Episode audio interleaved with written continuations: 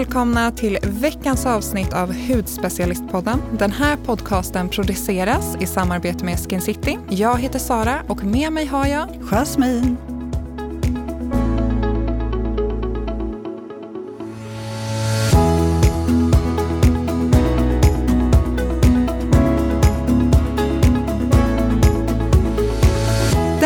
Vecka kör vi en fortsättning med Johanna Gillbro. Vi hade ju så mycket att prata om att det här blir del två. Mm, vad roligt. Nu fortsätter vi. Ja,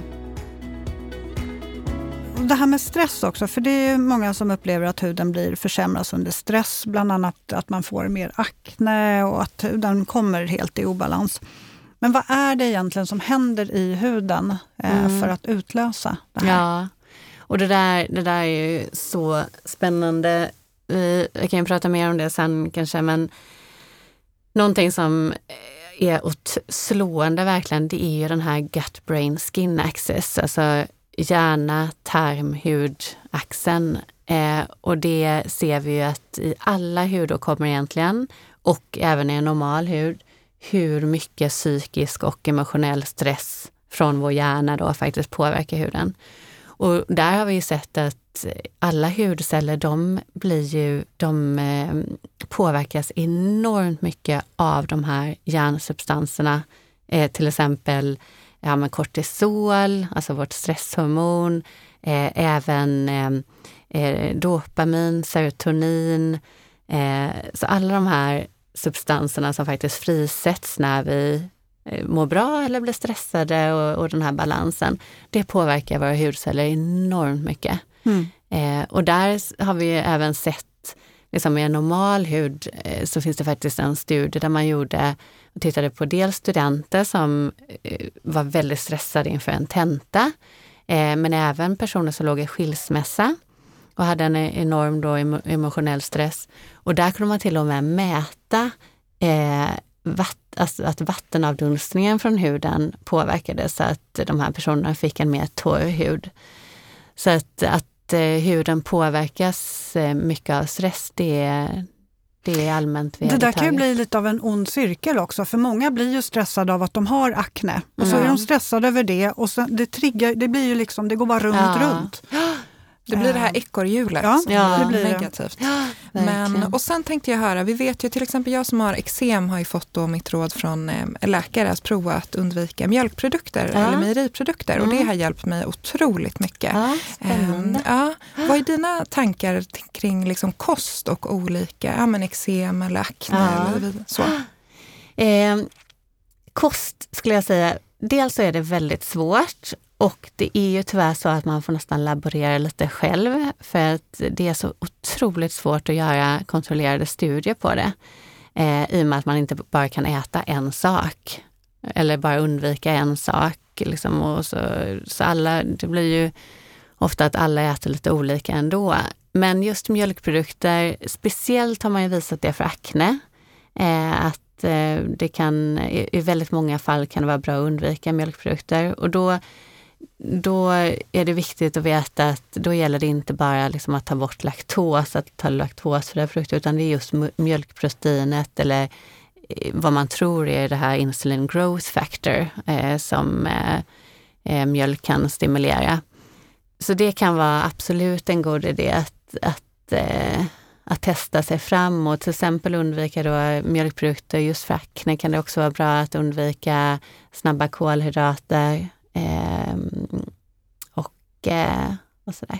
Mm. Lite mer grönt och eh, lite Ja. mer frukt och lite mindre pizza och så. Ja.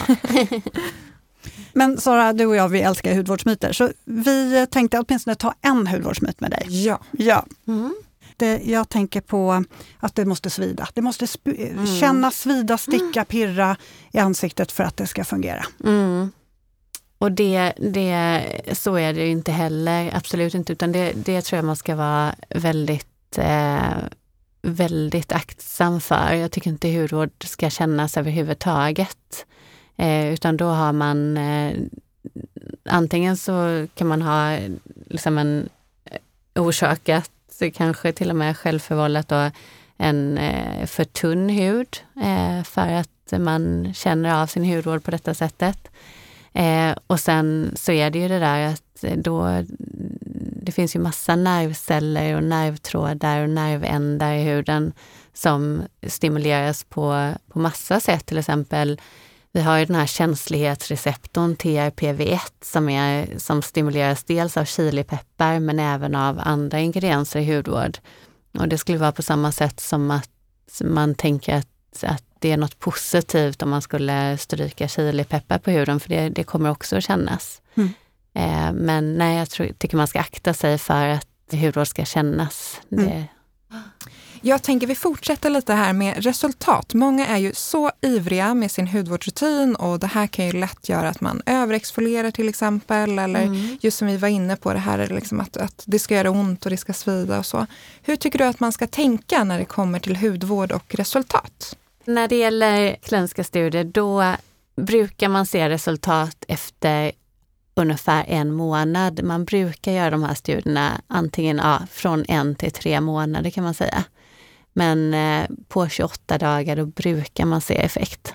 Det är jättebra, då har vi en utgångspunkt. Att mm. Ungefär kanske efter månad man börjar se lite mm. effekt av sin hudvård. Ja, så det exakt. kommer inte på en dag, man får ha lite Nej, is i magen. Absolut inte, som, som minst en månad skulle jag säga. Aha.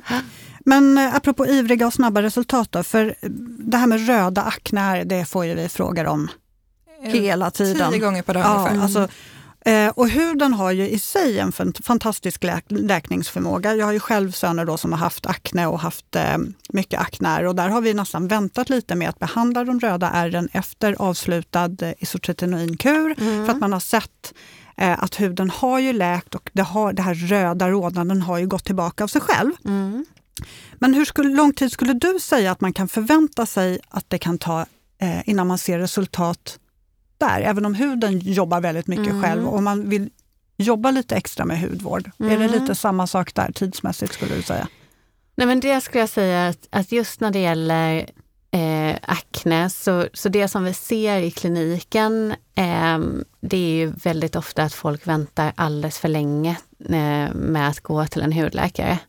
Eh, och eh, och då så, så börjar man behandla i tid så får man ju inte de här ärren, eh, skulle jag säga. Eh, och, det, och är tyvärr är ju väldigt svårt att behandla. Man kan behandla till exempel, om man, ofta kan man ju få hyperpigmentering, alltså att eh, ärren blir mörkare. Och det är ju lättare att behandla det, att, att ljusa upp de här hyperpigmenterade ärren. Men just ärren i sig, det är väldigt svårt att få en stor effekt på Menar du de djupa ärren nu? Ja, exakt. Jag tänker också på de här som blir, den här rodnaden som blir efter en läkt finne. Där kan man ju kanske då applicera antiinflammatoriska, alltså hudvård, lugnande hudvård med antiinflammatoriska substanser i. Men det är ändå, skulle jag säga, ja just, just ärrvävnad är det väldigt svårt att göra någonting åt med bara en kräm. Mm. Har du någon favoritingrediens som du gärna har i din hudvård? Och där har jag dels två, okej, okay, det, det, blir inte bara en ingrediens här, utan det blir eh, som sagt att försöka efterlikna huden så mycket som möjligt. Och då har vi två mineraler som jag tycker är väldigt intressanta. Det är dels mangan från eh, den, dess antioxidantiska verkan eh, och även kalcium. Vi har en helt naturlig kalciumgradient i huden där vi har eh, ökade kalciumkoncentrationer i de övre eh, lagren i huden. Och det här påverkar ju keratinocyternas differentiering otroligt mycket, eller det, det är hela liksom anledningen till att vi får en cellförnyelse. Så just mangan och kalcium använder jag och har använt i 20 år i, i hudvården. Eh, och, du skulle kunna säga att de har förebyggande? Ja, absolut. Absolut. Mm. Det skulle jag kunna säga. Det, det går jag i god för. Åh, oh, vad spännande! ja, ja. Eh, och både kalcium och, och, mangan, det har ju vi i vår dag och nattkräm, alltså Rich Emulsion till exempel. Eh, men sen eh, tycker jag även en ingrediens som heter naringenin är väldigt intressant. Och det är faktiskt en substans som eh, man har, eller som utvinns då av citrus, eller man, man syntetiserar den, så att, men den finns helt naturligt i citrusfrukt i skalet. och även i tomat. Och anledningen till att den finns där är för att eh, frukten inte skrumpnar på trädet. Så när den växer på trädet så har den mycket narindinin i sitt skal. Och det, det, ser man ju aldrig att en citron eller tomat på trädet skrumpnar. Och det är anledningen då. På grund av så det är som ett eh, konserveringsmedel helt enkelt? Det, det är inte konserveringsmedel utan Nej. det är egentligen ett naturligt UV-skydd kan man säga. Ah. Mm, och det fungerar också antioxidantiskt och antiinflammatoriskt och det, den effekten har man även sett i huden. Så nu vår nya Rich Emulsion innehåller eh, Naringenin. Då.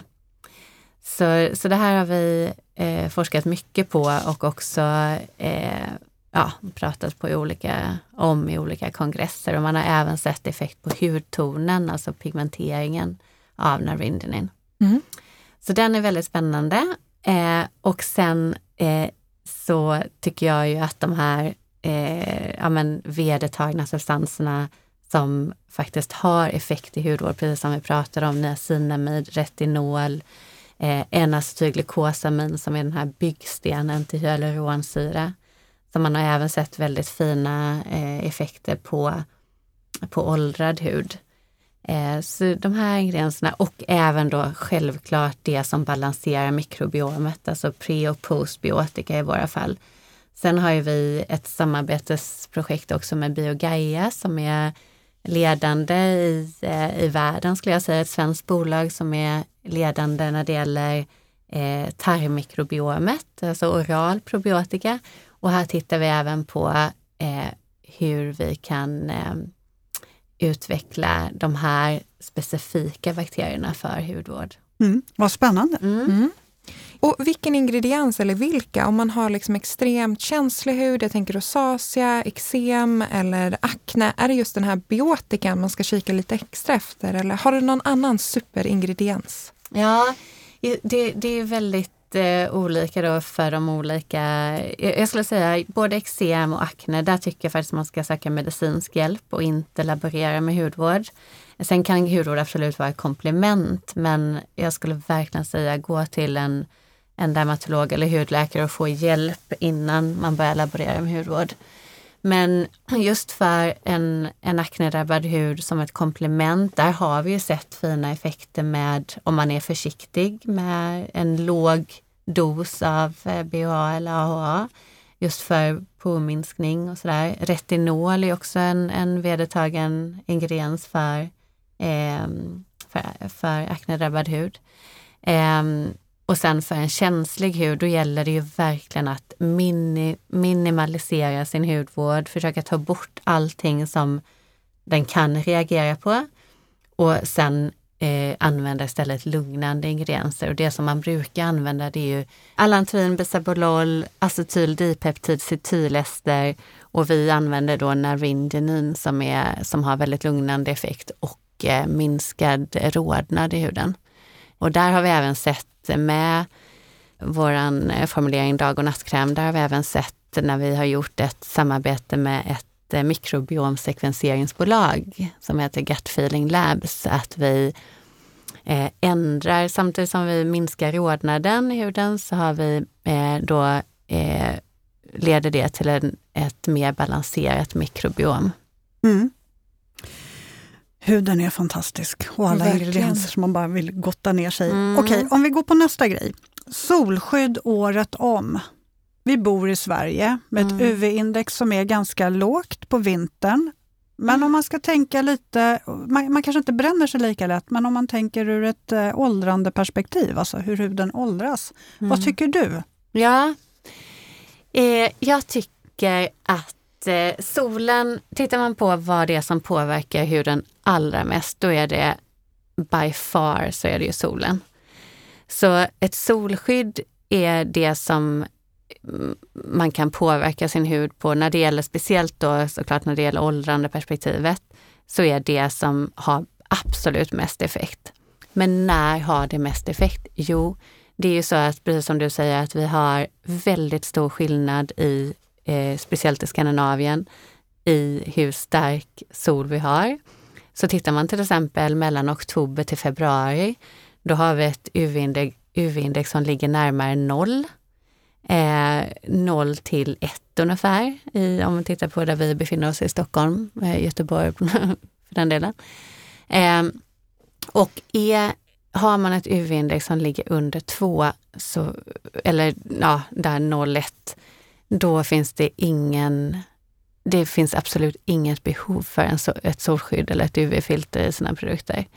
Däremot är det en helt annan sak på våren och sommaren. Så tittar vi från mars till september eh, så börjar ju UV-index då att öka ganska dramatiskt och tittar man då på i juli så har vi ett UV-index på ungefär 7. Eh, kan komma upp till ungefär 7.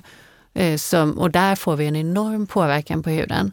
Så hur jag själv resonerar det är att jag använder inga UV-filter i produkterna från, eh, ja, från oktober till mars. Men sen april till september så använder jag alltid eh, SPF 50 som ett komplement och där tycker jag det är viktigt då när man väljer solskydd att man faktiskt har ett riktigt solskydd. Då antingen eh, över sin vanliga dagkräm eller enbart ett UV-filter under dagstid. Och där är det viktigt tycker jag att välja ett eh, hudvårdsbolag mm, som faktiskt har lång erfarenhet när det gäller att utveckla solskydd. Och där känner jag mig väldigt ödmjuk för det ska man titta på, tittar man på nyare UV-filter så tar det nästan 20 år. Det, det, är en hel läkemedelsutveckling att utveckla nya solskydd. Eh, och sen ska man också tänka på att det finns ju ingenting i sig i de här UV-filterna som är speciellt positivt för huden annat än att det skyddar mot UV. Eh, så att eh, precis som vi sa innan, det finns, liksom, det finns inga ekologiska, det finns inga solskydd eller UV-filter som är bra för naturen till exempel alls, utan alla har, både de fysikaliska och kemiska filtrerna har, har man visat har en negativ påverkan på vår miljö. Men även också från ett hudperspektiv så finns det inget annat positivt just än att de här UV-filtrerna skyddar mot eh, UV. Mm. Mm-hmm. Hur tänker du när du väljer solskydd till dig själv? Väljer ja. du liksom fysikaliskt eller en blandning eller mm. kemiskt? Eller? Jag väljer en blandning. Dels så väljer jag från hudvårdsbolag som har europeiska hudvårdsbolag eh, som eh, använder de nyare filtrerna.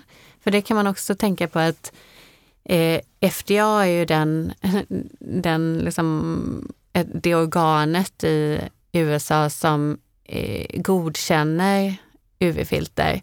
Och där har man inte godkänt många av de här nyare europeiska eh, filtrerna. Och vad är det som är bra med de nyare europeiska filtrerna? Jo, för att de är mycket mer stabila. Det är det som är problemet med eh, de här äldre varianterna, till exempel oxybenson, octykrylen, och dinoxat till exempel, de kan vara instabila, bryts ner lätt och kan orsaka då fotoallergier. Eh, och det ser man inte på alls på samma sätt med de här nyare varianterna. Så jag använder solskydd från europeiska bolag som eh, har lång erfarenhet av att utveckla solskydd och en kombination av fysikaliskt och kemiskt. Och det är väldigt svårt annars att komma upp i de här eh, solskydden på SPF 50. Och sen är jag väldigt noga också med att välja ett som har en UVA-symbol. Och det innebär att det skyddar mot UVA, men det är viktigt att komma ihåg, bara en tredjedel av själva SPF-faktorn. Så att står det SPF 50, då skyddar det ungefär 97 procent av UVB-strålarna. Men det är bara en faktor, en tredjedels faktor, så 30 procent skydd kan man säga mot eh, UVA. Så det gäller att ha hatten på i sommar, solskydd och ja, hatt på. Ja, och solglasögon. Solglasögonen. Ja. Alla våra gäster får ju avslöja sina favoriter. Och vilka tre steg produkter skulle du säga är viktigast i din less is more-rutin? Mm. Då skulle jag säga solskydd, Absolut på, på sommar och vårhalvåret. Eh, och sen eh, en återfuktande kräm. Så solskydd och återfuktande kräm, det har man sett i vetenskapliga studier att det är det som påverkar huden mest. Så solskydd, en kräm och sen eh, rengöring. Det skulle jag säga är de tre absoluta viktigaste produkterna. Mm, toppen! Och lite för att knyta an då kanske, vilka är dina tips för någon som vill hålla huden balanserad och välmående? Då tänker jag lite på det du svarade nu precis, men ja. eh, hur, hur, tänker du där? Mm. Nu har vi pratat mycket om hudvård och jag tror ju på att, eh, att man ska ha lite samma tänk som vi har börjat eh, ha inom, alltså vi är så i Skandinavien, vi är så hälsomedvetna och vi är så, de allra flesta av oss är väldigt noga med vad vi stoppar i oss och, och läser på innehållsförteckningar och sådär. Och det skulle jag eh, verkligen hoppas att vi ser mer av och jag tror vi redan, och det märker väl ni säkert av ännu mer, eh, att man börjar se det här att man intresserar sig för ingredienslistorna på, eh, på sin hudvård. Så var försiktig med vad du applicerar eh, och var noggrann med det. Precis på samma sätt som vi, de allra flesta av oss, eh, vi vet ju att det inte är så bra att överäta eller eh, äta för mycket tillsatser så att man har, försöker ha samma tänk eh, när det gäller sin hudvård. Men sen är det ju som sagt, det är inte bara hudvård som är viktig för vår hud, utan det är även den här gut brain skin axis, alltså hur vi mår, eh, hur vi, eh, vad vi äter, eh, som påverkar vår hud jättemycket. Vi vet ju till exempel att de, de flesta substanserna som bryts ner i mag-tarmkanalen och eh, sen kan fraktas ut genom magslemhinnan, mag-tarmslemhinnan till blodomloppet. Det landar faktiskt på något sätt i vårt hu vår hud. Så vi vet till exempel att av all den zink vi äter så landar ungefär 6% av det i vår hud. Så, eh, så kosten på det sättet är ju kosten och de här nutrienterna väldigt viktiga. Så där kan man ju tänka att man också är en näringsjägare när det gäller vad man, vad man äter. Polyfenoler är också någonting som, som finns mycket i eh, grönsaker och frukt och så. Det har man också sett påverka huden mycket, speciellt från ett åldrande perspektiv. Vilket bra avslut! Man, man ska Verkligen. tänka på att må bra, mm. tänka på vad man petar i mm. sig, ha bra hållbar hudvård, stressa mindre, sov allt hänger ihop. Ja, allt hänger verkligen det, det viktiga. Och så är det ju. Mm. Så är det. Men stort tack Johanna ja, att du kom hit idag. Känns verkligen som att vi har lärt oss mycket. Alla tipsen finns självklart på bloggen och på Instagram, hudspecialisten. Och glöm inte att mejla oss på podd.hudspecialisten.se så svarar vi på det och vi hörs nästa vecka. Tack! Tack så jättemycket Johanna. Tack hej så hemskt mycket. Hej hej!